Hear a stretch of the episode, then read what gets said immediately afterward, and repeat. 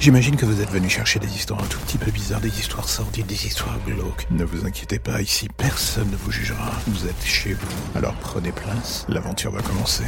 Bienvenue dans l'ombre des légendes. Jessica Moreau était la fille sur laquelle le destin ou les emmerdes jusque-là ne s'arrêtaient pas. Une vie normale, des amis équilibrés, un job alimentaire mais pas oppressant. Non, en fait, rien de rien ne venait noircir le tableau de son avenir. Et à vrai dire, pour l'instant, ça lui convenait à merveille. Elle faisait avec. Lors d'une soirée avec des amis, elle fut surprise d'apprendre que l'une de ses meilleures amies n'était pas venue au rendez-vous. Un simple SMS laconique de sa part. Tout cela pour annoncer qu'elle était malade et préférait se reposer. Ça avait surpris Jessica sur le coup, mais au final, pris dans l'ambiance de la soirée, elle avait décidé d'en profiter justement. Le lendemain, elle avait eu cette envie un peu pressante de voir si son ami allait mieux. Elle possédait un double des clés de l'appartement, ni une ni deux. La voilà partant prendre des nouvelles de son ami. Et en arrivant, la première surprise fut de voir l'appartement dans la pénombre la plus totale. Aucune lumière, rien, pas une fenêtre ouverte. Et surtout ce bruit rauque de ronflement venant de la chambre. Au moins Jessica était rassurée, son amie était vivante. Mais visiblement pas très en forme, en jugé par ces ronflements bizarres. Jessica ne put s'empêcher de jeter un œil dans la chambre pour s'assurer que tout allait bien malgré tout. Elle vit la silhouette de son ami dans le lit et malgré l'étrange pénombre, elle comprit que tout allait bien.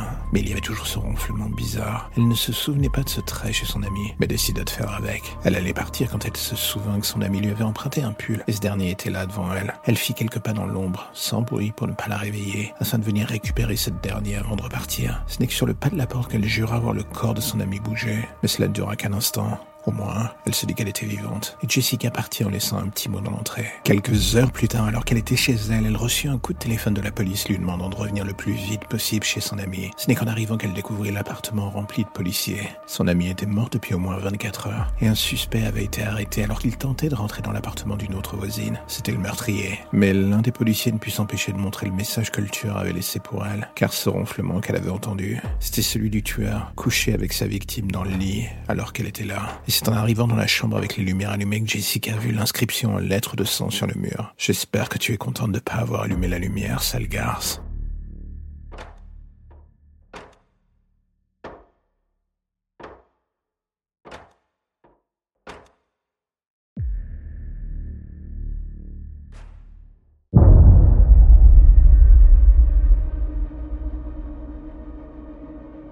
Même si je commence à approcher pas trop loin, mais bientôt des 300 épisodes, j'avoue je me pose encore et toujours la même question. Comment écrire une bonne creepypasta qui pourra faire peur, qui pourra plaire?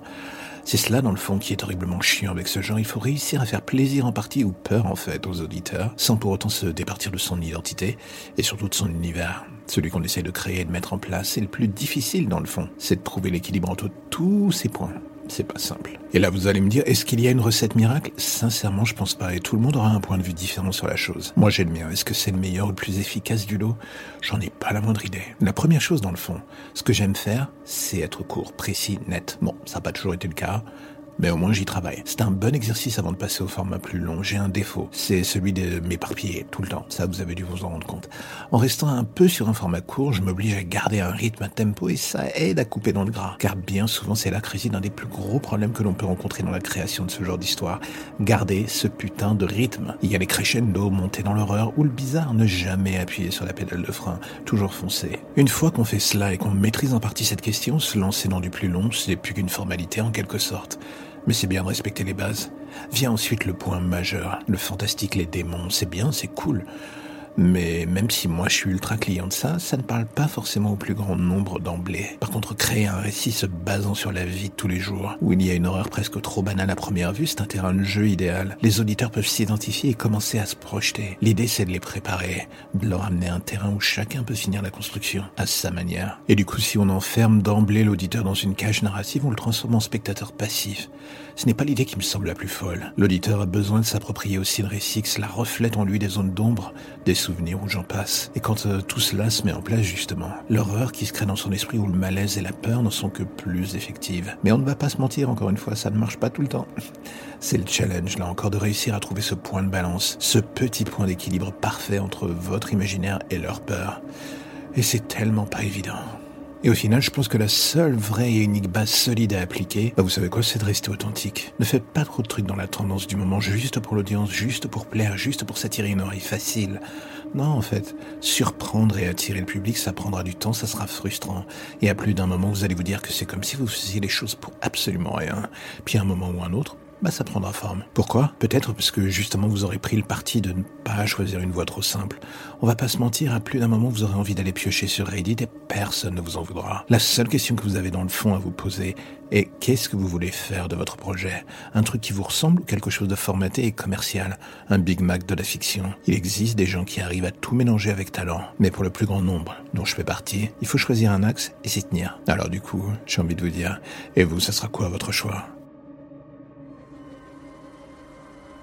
Et voilà, c'est la fin de l'épisode du jour, alors j'ai envie de faire un petit message rapide. Si vous aimez le projet et que vous avez envie de le soutenir, plusieurs options s'offrent à vous. En parler, le partager ou le soutenir via le Tipeee mis en place. Dans les deux cas, que ce soit pour le soutenir d'une manière ou d'une autre, tous les liens pour vous y retrouver sont dans la description de chaque épisode. Impossible de les manquer. Et en attendant le prochain épisode, justement, n'hésitez pas à rattraper ceux que vous n'avez pas encore entendus, voire même à vous refaire une écoute de tous les épisodes. J'ai envie de dire soyons fous. En attendant, on se dit à bientôt pour de nouvelles histoires plus ou moins sombres.